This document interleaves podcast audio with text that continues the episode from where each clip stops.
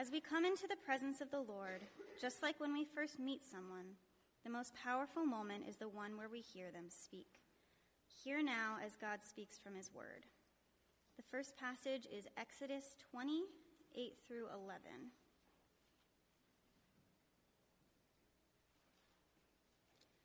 Remember the Sabbath day to keep it holy. Six days you shall labor and do all your work, but the seventh day is a Sabbath to the Lord your God. On it you shall not do any work, you or your son or your daughter, your male servant or your female servant, or your livestock, or the sojourner who is within your gates. For in six days the Lord made heaven and earth, the sea, and all that is in them, and rested on the seventh day. Therefore the Lord blessed the Sabbath day and made it holy. Second passage is Nehemiah 13, 15 through 22.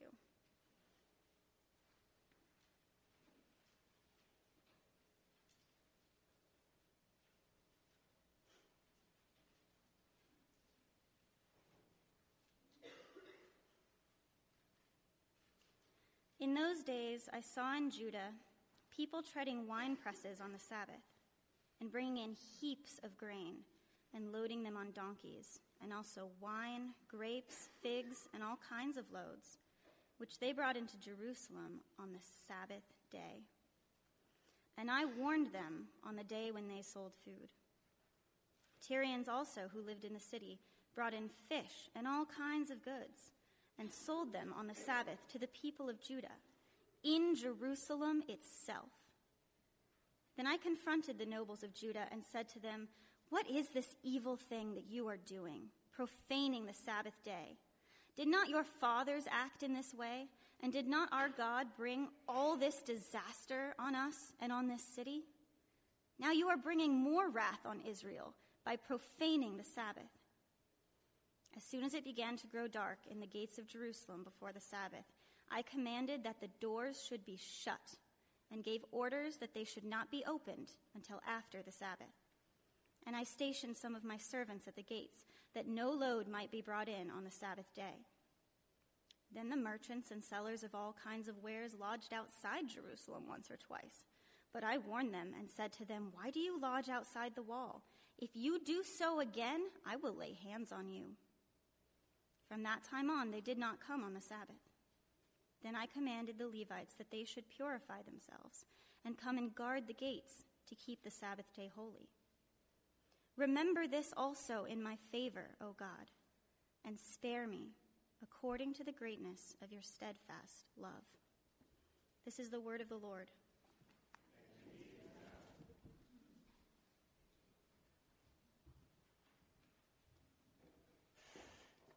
Thank you, Diana.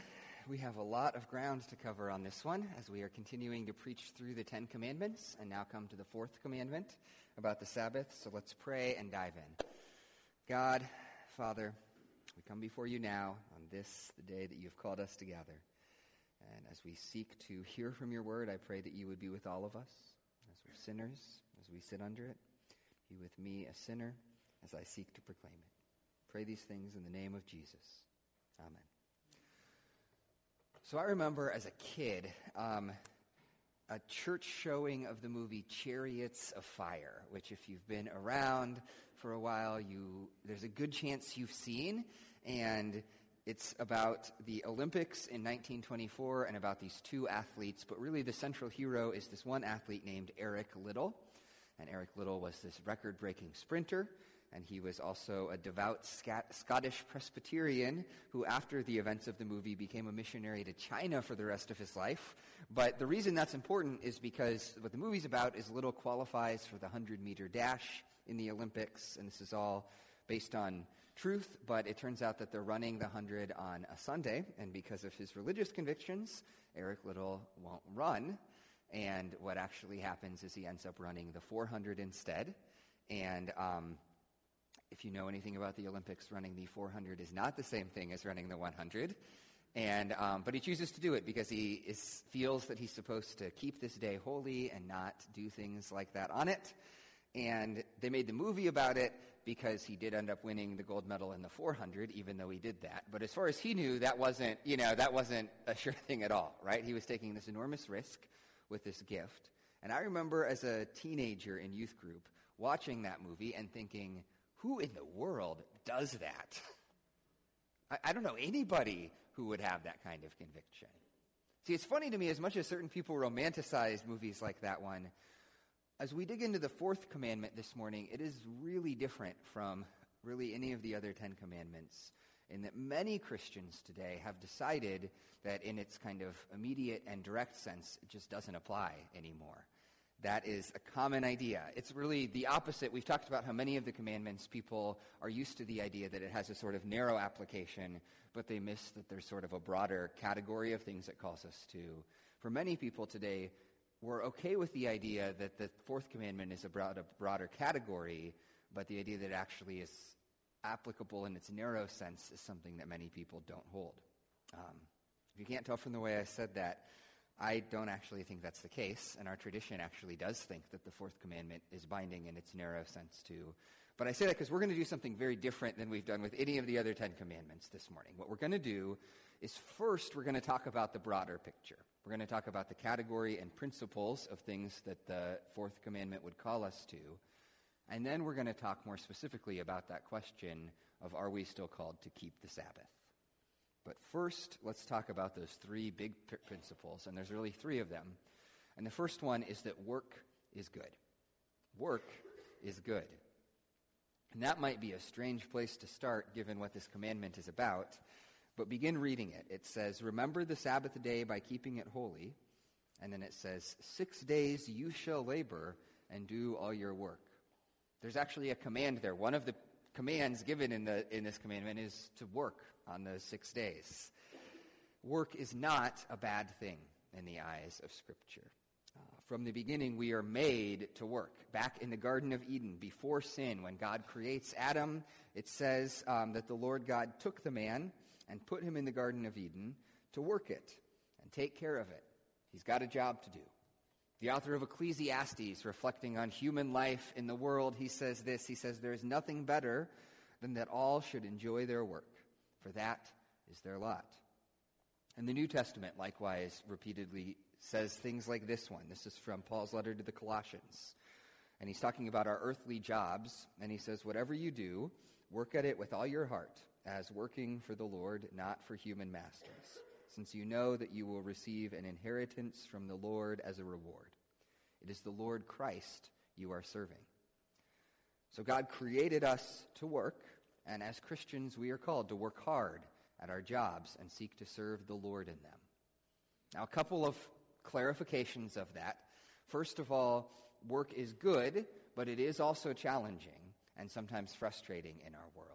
While God creates us for work, um, because of human sin and rebellion, work is also under a curse. And so saying that it's good does not dismiss the fact that for some of us there's a lot of struggle in our jobs.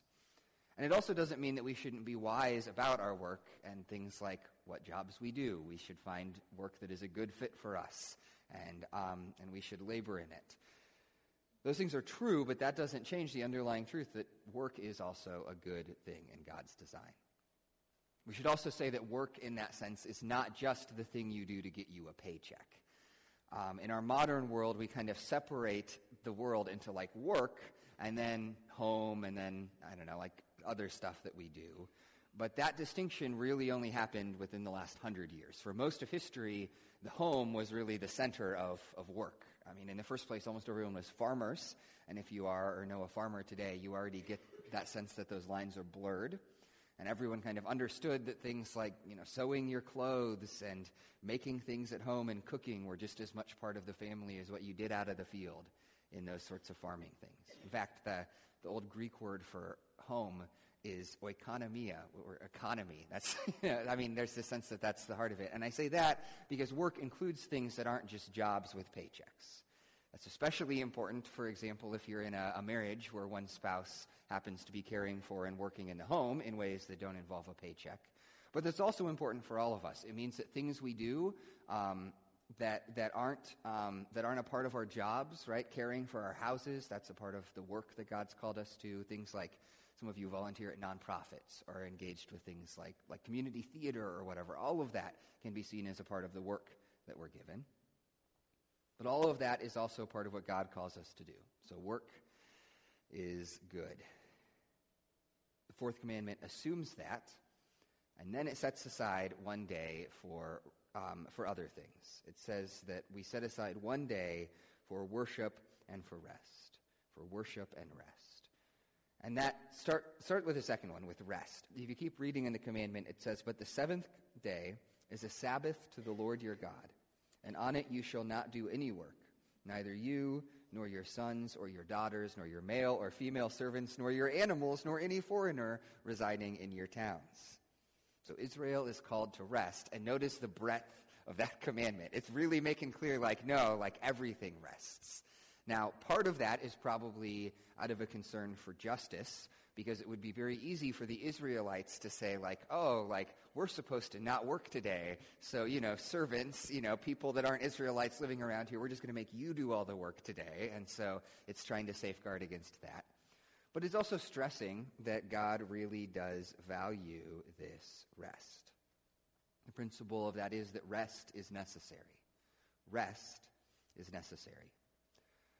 Some people struggle with the sin of laziness, but many of us, in the name of not struggling with that sin, instead sin by failing to rest as we should. We work too much and we are too busy and fail to take the time we need for our bodies and our spirits to recover. If you look at verse 11, God reminds Israel of his own example. He says, For in six days the Lord made the heavens and the earth, the sea and all that is in them but he rested on the seventh day. Therefore, the Lord blessed the Sabbath day and make it, made it holy. So that's calling back to Genesis 1 and 2. And a lot of people read that and they're like, wait, why did God rest? Did God have to rest? And the answer to that is no, but even more than that, God didn't have to spend six days making things, right? He's God. He could just, like that, and have created everything. The, the reason that Genesis 1 and 2 picture creation as this week is because it's meant to tell something to us about how God designed us to work in the world. That just like the Lord, we are called to work hard, but also that we need rest. It's a part of how this world in creation is made. We are limited and finite creatures. And God designed us to be limited and finite creatures. We don't have endless energy. We don't have endless time. And so we need to recognize that, especially because we live in a culture that tends to view any limitation as a problem. It wants to say that, you know, any limitation, any ability you have to, to, not, to not do, constantly be going and constantly be doing, that, um, that we need to somehow free people from that. Whereas Scripture would insist that no, from the beginning, we are designed that way. Why do we struggle with that idea? And why does our culture struggle? Well, I remember hearing a pastor, um, Tim Keller, say something like this. I couldn't find the quote exactly, but I remember him commenting on the fourth commandment. He said, It's striking to me, and he lives in New York City where this is probably especially pronounced, but he says, It's striking to me that I can have conversations with people who aren't Christians, and I can tell them that God, you know, commands you to, um, you know, to follow this set of sexual rules and turn from the love of money and worship him alone as God. And they don't agree with me, but they're willing to concede, like, okay, like that makes sense to us that God would make those rules. But then when I tell them, and he also commands you to take a day off every week, they say, no, he can't say that. Like, God would never command us to do something like that. Why is that? He says it's because our failure to rest often exposes our idols. What we keep busy with, what we get too busy with, reveals some of the false gods that we have. We are fearful and we want money to secure us, and so we work too much trying to make money. We feel insignificant, and so we use our jobs or our hobbies to sort of make us feel like we matter. We are anxious about other people's opinions of us, or we're anxious about our children's future, and so we fill up our schedules with activities to try to solve that anxiety. And against those false gods, Our Creator insists that we need rest as creatures. We need rest. And then the Sabbath would also teach us the principle that worship is essential. Worship is essential as well. The Sabbath in the Old Testament is a day of rest and worship. I think sometimes we just fuse those together, but it's important to remember that both of them are true. Um, even within Exodus 20 here in the fourth commandment, it says, Remember the Sabbath day by keeping it holy. That's the starting part, by setting it apart to the Lord. And the seventh day is a Sabbath, it says, To the Lord your God. We are meant to dedicate it to him. That's made more explicit in places like in the book of Leviticus. It lays out all these holy days where Israel is commanded to worship and gather together. These days of sacred assembly, they're called. And the first holy day that Israel is called to observe is this in Leviticus 23. It says, There are six days when you may work, but the seventh day is a day of Sabbath rest, a day of sacred assembly. Every Sabbath, the Lord says, is actually sort of a holiday that He's ordained for the Israelites to keep. And those days are meant to be days of sacred assembly, of uh, kind of holy coming together. When we talk about what we do, when I use the phrase gathered worship for what this thing is that we're doing, that's actually just another way of saying sacred assembly. Jesus also follows that pattern of regular worship. For example, in Luke chapter 4, Jesus went to Nazareth, where he had been brought up, and on the Sabbath day he went into the synagogue, as was his custom. Synagogue is where gathered worship happened in Jesus' world, and it was his custom, it says. So weekly he would go and gather there at the synagogue. And he's God, right? He doesn't need to go, but he does it because it seems important to him. If regular rest is necessary for us as creatures, it's also important for us to regularly engage in worshiping the Lord. That's true of our private worship. Remember, this is a principle that extends beyond just the specific command. All of us in our own lives and in our families need to set aside time to praise the Lord, read His Word, meet with Him. It also applies to gathered worship.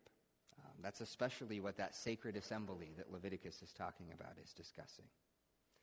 Why are we commanded to set aside time for worship? Well, one of the reasons is that worship does for our hearts and our souls the same thing that that rest does for our bodies.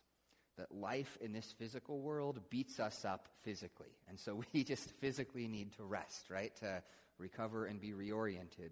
And life in this fallen world beats us up spiritually. And so we need to engage in rhythms of worship because those actually build us back up spiritually to live in the world. And I think it's important for us to name that because often I don't know that we even realize how worn down in those ways we are. I mean, maybe you've had the experience with someone who's physically really weary, who's clearly, you know, just been living for a long time way outside their means, where you talk to them and they're like, oh, yeah, you know, I'm doing all right, I'm fine. And they've got, you know, black circles under their eyes and they look like they're going to fall over. And you're like, you're not fine, man. Like, you need rest. And the same thing can happen to us, I think, spiritually sometimes. That as we don't live into those rhythms of worship, a lot of us are kind of just running on spiritual fumes, right? And every once in a while, the engine kind of turns over once and that's it, and it stops, but we feel like that's it because we don't even realize how weary we've become spiritually. We need worship, like rest, to function in those ways that God has called us to. So that's the general principle behind the commandment, right? We're going to talk now about the idea of the Sabbath, but those things are true of us as human beings, regardless of what you think of the specific command of the Sabbath. All of us are designed to work. All of us need rest in our lives, and all of us are called to rhythms of worship. But that said, we also need to talk about keeping the Sabbath more specifically. And we need to talk about that because I think this is probably the best way for us to live out those rhythms more generally. We'll get there in a minute, though. First, let's talk about this question Is this commandment still in effect for us as Christians? There are plenty of people who will argue that it hasn't, and we should acknowledge that one thing has changed about the fourth commandment. Within the New Testament, we see that the church shifts which day it meets from the Sabbath, which would be the seventh day of the week, to the first day of the week. And they do that because Jesus was raised on the first day and the Spirit came on the first day, and they seem to see that as a way of saying this is this new moment. But that in itself does not change their view of the Sabbath. They, I mean, they're still taking one day in seven and setting it aside for rest and worship, right? The bigger question is, are we called to do that? And I do not have time to go through all of the arguments over that, but let me just give you briefly five reasons I think we are, all right? Reason one is because the Sabbath in Scripture is seen as rooted in creation.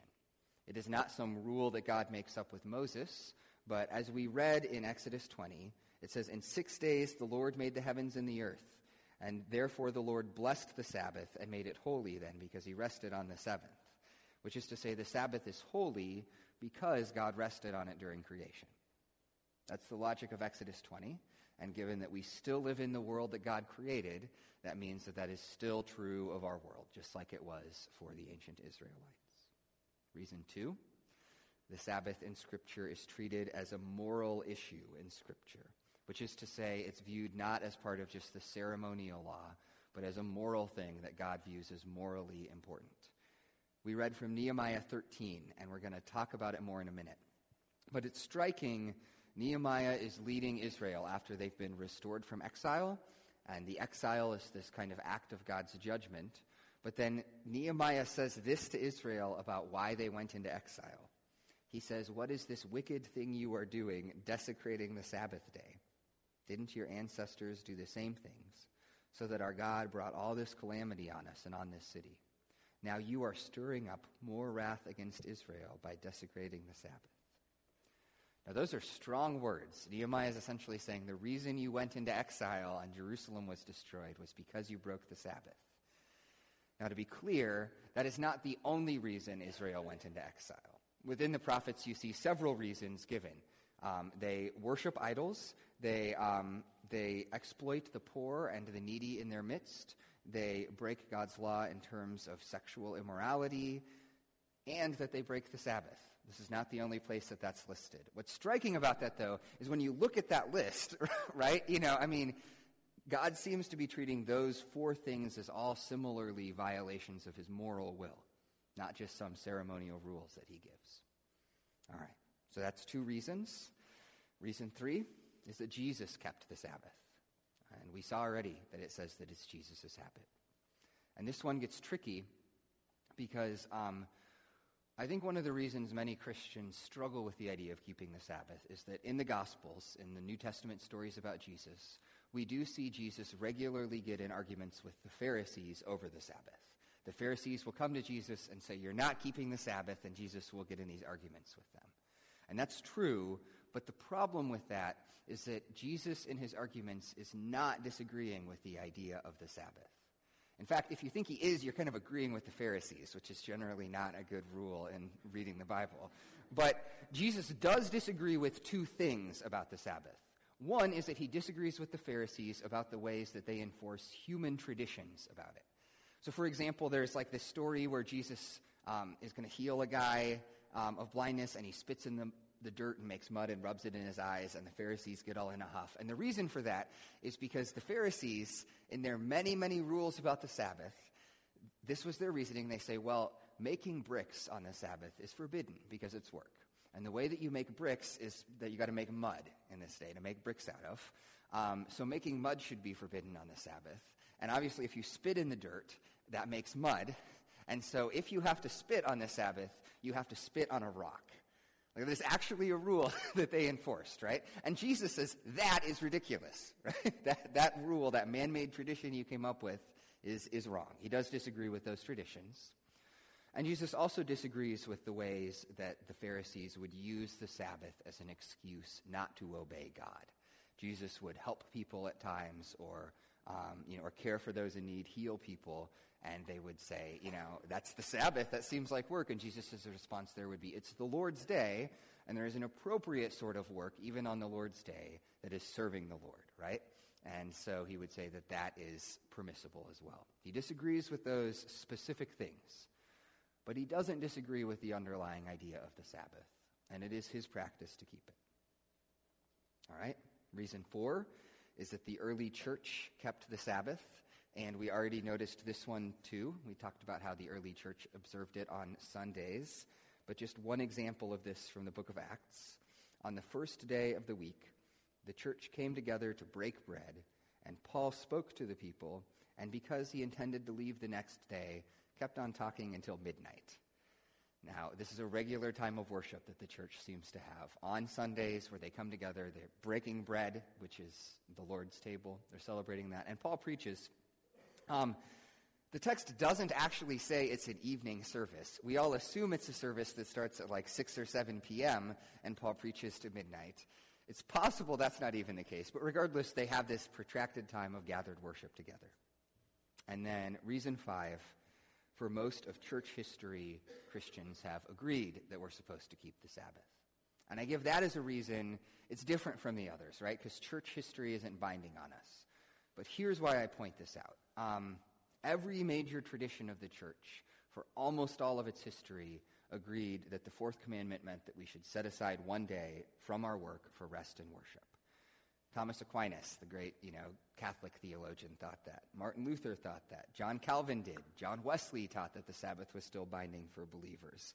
Jonathan Edwards and Charles Spurgeon and Dwight Moody and Billy Graham all said that that was the case. And that's my list because I just looked up those names. I know some of you have no idea who those people are, but those are almost all of the kind of most significant famous thinkers in the last thousand years of the history of the church. And they all agreed on this point. What changed was not that a bunch of Christians got down, together and suddenly realized that their theology had always been wrong. What happened is in the post war years, especially starting in the 50s and 60s, increasing as time went on, there was a pressure from our culture to have people not follow the Sabbath because it meant that you could make more money. People realized that that was one in seven days, that they, commerce wasn't happening and they weren't able to make money. And so you saw increasing pressure in our culture for people not to follow the Sabbath. And somehow, mysteriously, all the Christians in the United States, regardless of their tradition, decided that actually the fourth commandment wasn't binding in its narrow sense anymore. Uh, because the world, you know, just changed how it viewed that day. And all of that taken together means that I think that we do need to think pretty seriously about the ease with which we say that this is only about general principles. We do need to work and rest and worship in a general way. But I think the best way we have to do that is by keeping the Sabbath. And that actually starts to get into the second piece of this. If that's true, let me tell you why the Sabbath is good. Maybe you heard all that stuff I said about rest and about worship, and you thought, that sounds good, but it is really hard to make it happen in the midst of my life, right? And it is.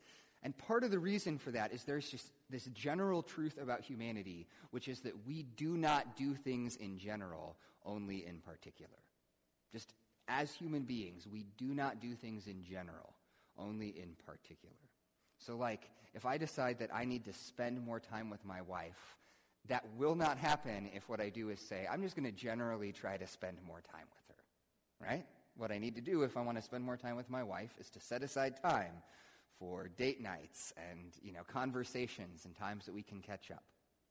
And our rest and worship are the same. We are called in a more general way to seek balance in those rhythms of our lives. But God has given us in His law a specific way, a particular way, for us to do that. And that way is by setting aside one day in seven for those things. He says, Here is a day that is set aside for you to recover and be nourished and be recentered in me and be built back up. Do this particular thing, and you will find that those general struggles get more in balance in your life. And I just personally have really experienced that reality. Um, Elizabeth and I, earlier in our marriage, were not partic- not at all inclined to kind of try to keep the Sabbath separate. I mean, we would always come to church, but we, you know, did not try to set aside the day as a whole for rest and worship. And as we've become more convinced of that over the years, and frankly, as we've become more obedient, because I think we were probably convinced of that quite a while before we changed our behavior, but, um, but as we became more obedient to that over the years, while we are not where we want to be and not perfect, it has become an enormously life-giving rhythm of our, you know, of our experience to have that time of rest and worship to the Lord. All right. Maybe you've got questions about that. And like I said, we, if you want to visit about those ideas, we can do that. But we still this morning need to kind of answer one more question, which is if that's true, what does that actually look like? like, what does it actually look like then to set aside the Sabbath for rest and worship? And to answer that, I want to suggest there's two things. One is that we need to remove the yoke, and the other is that we need to bar the gates. Remove the yoke, but bar the gates. Here's what I mean. First, on the one hand, we need to remove the yoke of slavery and legalism. There is a certain type of discussions about the idea of Sabbath keeping that these lead to these bizarre debates and really specific questions and guilt and all kinds of bad stuff. Um, that's the path that the Pharisees take and that Jesus objects to. And there are times that certain Christians in history have been guilty of that. So if you want me to tell you, like, well, can I go out to eat on a Sunday? Or how much time can I spend in food preparation? Or, you know, I am not, those questions in many ways are not the right questions to ask because they lead to a sort of sense of bondage. In particular, if I can maybe speak to one principle that's worth having in our mind, the church has always taught that there are certain works of necessity that are allowed on the Sabbath. Um, and that's based on some of the words of Jesus. For example, from Luke's gospel, he, in disputing with the Pharisees, it says, Then Jesus asked them, If one of you has a child or an ox that falls into a well on the Sabbath day, will you not immediately pull it out? Which is to say, we all understand that even though it's the Sabbath, if your kid falls in a well, you're not like, tread water down there, I'll come back tomorrow, right? Um, you know, that, that, that even though it's work to pull the kid out, obviously that's a necessary work on the Sabbath. And so from that, there's a couple of principles that, that, um, that Christians have applied. One is that there are certain jobs that, that do just have to be done on Sundays, right? Doctors and firefighters cannot take a Sabbath rest from those jobs. I have a job that I work on Sundays, and that is fine. People in such jobs should seek to Sabbath as they can and should set aside other times to get you know, rest and, and encouragement. It's not ideal in a sense, but that is absolutely permissible. And then there's a second set of questions that are a little more complicated because lots of other jobs will try to get us to work on Sundays or make us work on Sundays, right? Um, even though it's not necessary. And in those cases, there's kind of two sides that need to be held in tension.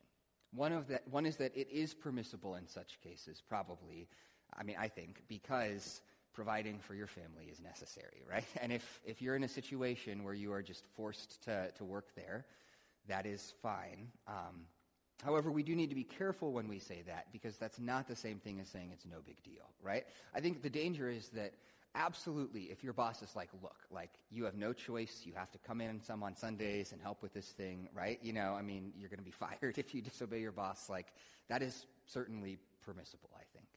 But if your boss is like, hey, you want to make some overtime? you know, you want to make a few extra bucks? That's not the same thing. And the danger is that we can take, you know, the first and kind of turn it into a like, oh, then I have permission not to care about that at all. Whereas biblically, there is a sense in which we do need to seek to preserve this day. All right? And then secondly, in terms of removing the yoke, what do we actually do on the Sabbath? And again, remember, we don't, there should not be a really fixed, rigid regimen. So here's the biblical principles. One is that the gathered worship of the church is certainly meant to be a part of the Sabbath. Um, in fact, it's meant to be kind of this central event, right? This is the day of sacred assembly. And so we should seek to be diligent in gathering together with believers in worship on a Sunday. There's other good stuff to do on a Sunday, but we're not called to rest from going to church, right? And then Secondly, we should be intentional about resting. And that looks different for different people, but resting does not just mean like in front of the TV all day, right? um, I mean, maybe occasionally that's fine, but um, do, you know, go for a walk. Do something life-giving. Spend some time journaling. Take a nap, right? Naps are great on the Sabbath, but also be thinking about what things will really be restful to me and try to set aside time for that. And then one last practical note um, just in general, the things that you do on the Sabbath are often more beautiful when they're shared with other Christians. It's a good opportunity to have some brothers or sisters together, both for the worship part, which is why we do this, but also for the resting part. So that is one side of the conversation that we should not put a yoke on our shoulders. We should not make the Sabbath something that's done out of bondage or legalism. Feel freedom in how we think about it. But then the other side of the conversation is that we will need to bar the gate. If we're going to keep the Sabbath, we're going to have to bar the gate. We heard in our second reading this story from Nehemiah. We talked about it a little, but basically what's happening is as Israel is being restored, these people from the surrounding nations and who lived in the land, they're like, hey, there's like one day in seven that these people aren't working. This is the perfect day for us to go like sell them stuff and, you know, and get them to come and, and do all this stuff at the market and make business deals. And, you know, we can really like make a lot of money off of these people. Um, and Nehemiah treats that as a temptation to break the Sabbath. And he doesn't treat it lightly. We saw his warning that he gives. But then here's what Nehemiah does in response. If you start in verse 19, it says that when evening shadows fell on the gates of Jerusalem before the Sabbath, I ordered the doors to be shut and not opened until the Sabbath was over. I stationed some of my own men at the gates so that no load could be brought in on the Sabbath. Nehemiah basically puts Jerusalem on lockdown for the day and says, No one's coming in, no one's going out. And he's serious because in verse 20 it says, Once or twice the merchants and sellers of all kinds of goods spent the night outside Jerusalem presumably they're, they're hoping that, the, that some of the people in Jerusalem will like force Nehemiah to open the gates or they'll sneak out or something. Um, but Nehemiah warned them and said, Why do you spend the night by the wall? If you do this again, I will arrest you. And from that time on, they no longer came on the Sabbath. so he actually, as the governor of Jerusalem, says, I'm going to send my men out and throw you in prison, even though you're like the merchants and businessmen that we trade with because of this. And then that becomes the regular practice of God's people in verse 22. It says that he commanded the Levites to purify themselves and go and guard the gates in order to keep the Sabbath day holy. The Levites were the tribe that led Israel in worship, and Nehemiah appoints some of them as guards at the gates of Jerusalem, and that actually is an ongoing thing that goes forward in history from that point. Now, here's why I point that out. It is not because we can literally apply Nehemiah's method to our observation of the Sabbath, right? We live in the New Testament age, and Israel is not God's people is not just a single nation anymore, right? So we can't actually like post guards at the, the church doors or something to do it. But the Sabbath is a good blessing of God, and it is beautiful, and we should feel freedom in it, but it is also hard, and it will require us to sometimes make sacrifices. And the world is eager to steal away from us our opportunity for rest and worship. I can maybe name two particular areas where we need to think about barring the gates and protecting ourselves from that. One is that the Sabbath, doing it well, requires preparation. And in particular, it means that we have to think a little bit differently about our Saturdays, right? Like we said, work is not just what you get a paycheck for. It includes other work, caring for the home, doing and executing just kind of necessary tasks. And if we're going to rest on those things on Sundays, that means we need to be intentional on Saturdays about getting them done. Now, that does not mean you can't also have fun on Saturdays. That's great. But the danger comes when you let the having fun on Saturdays turn into an excuse to just say, oh, yeah, like all the practical work that needs to be done, we can just take care of that on Sunday. So we need to think that way. And then, in particular, in our day, one of the biggest ways that we have to think about barring the gates is that this commandment means that we're going to have to say no to certain things that would otherwise be good or permissible. And I want to be careful here about not putting out a yoke, but I also want to be clear about this. On the one hand, um, we can feel grace as we think about our activities and our kids' activities and things like that, right? You're, you know, I mean, your kid or grandkid has some like state tournament, right? You know, on a Sunday. Like, I'm not saying you can't go to that. But I am saying that consistently deciding to sacrifice months of Sabbaths to those things, and particularly deciding that it's okay to consistently sacrifice the gathered worship of the Lord to those things, um, is almost certainly breaking the fourth commandment and is something that is um, that Scripture would call us not to do. In our day, as in Nehemiah's, there are ample temptations for us to go and do good things, right? Like go trade at the market is the thing in Nehemiah's day that would otherwise be fine. But keeping the Sabbath means that Israel is going to have to lose out on that. I mean, even though in that story in Nehemiah, they're losing out on real economic opportunities, right? And I know that that is hard for some of us to hear. But hear that through the lens of this underlying reality. Rest and worship are good and beautiful. And having that day that's set aside to those things is good and beautiful. And too often what happens is that these people come to us and they say, here's this other great stuff, you know, and oh, here's some, you know, some good opportunities to meet some people and give your kids experience for their resume and, and these good things. And they offer us those things when in fact what they're doing is robbing us of that opportunity to rest and praise the Lord. There are thieves in our day, like in Nehemiah's, that are eager to, without us even noticing, take those chances to rest from us. And we need to bar the gates against those people. All right. So that's covered a lot of ground, I know. And in some ways, I know that it is challenging ground for some of us. One of the interesting things that I commented on to Elizabeth was that it, this is one of those commandments that I feel like you know, is, is really a lot harder for us than we appreciate as we go into it. So as we close and prepare for the table, let me just do this before we finish. Let me just tell you about what our Sabbath these days, as we've sought to grow in it, actually looks like. Not because you have to do these things, but because it's good, right? So last Sunday, first we, you know, we came together in the gathered worship of the church, and that is different when you know, when your husband is the pastor, I know it's probably not as restful as it might be otherwise, but for both of us, it's still a time when we feel an enormous spiritual nourishment and are encouraged by God. But we gathered in worship, and then we got lunch with some folks from the church, and were able to share just some good conversation and fellowship and rest. And then in the afternoon, I took a nap, and we played with the kids, and we just kind of re- relaxed at home. And then we had a few folks come over for supper and just had some like soup and simple fare with them. And then we, we do family worship in the evenings, and we just invited those people to stay with us for that time and sang hymns and read scripture together and prayed. And then that was it. That was the Sabbath. And you know what?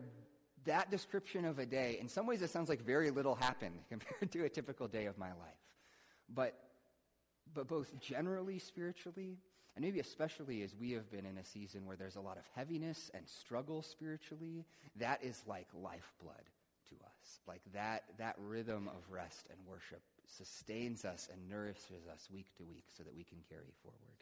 And what I hope that we recognize, and what honestly I have just come over the years to recognize about the Sabbath, is two things. One is that it is commanded by Scripture, and it is something that I need to seek to obey. But two, it's commanded by Scripture because it is good and nourishes the soul. And the more that I live into that rhythm, the more it really builds up and nourishes me. So that's God's word. Let's pray together then as we pray to come to his table. Lord, I thank you for your love. I thank you for the goodness that you would give us this hard command to set aside this time and for the grace that you show us in it. Pray that you would help us all to be more faithful in observing it. Thank you for your love for us in Jesus.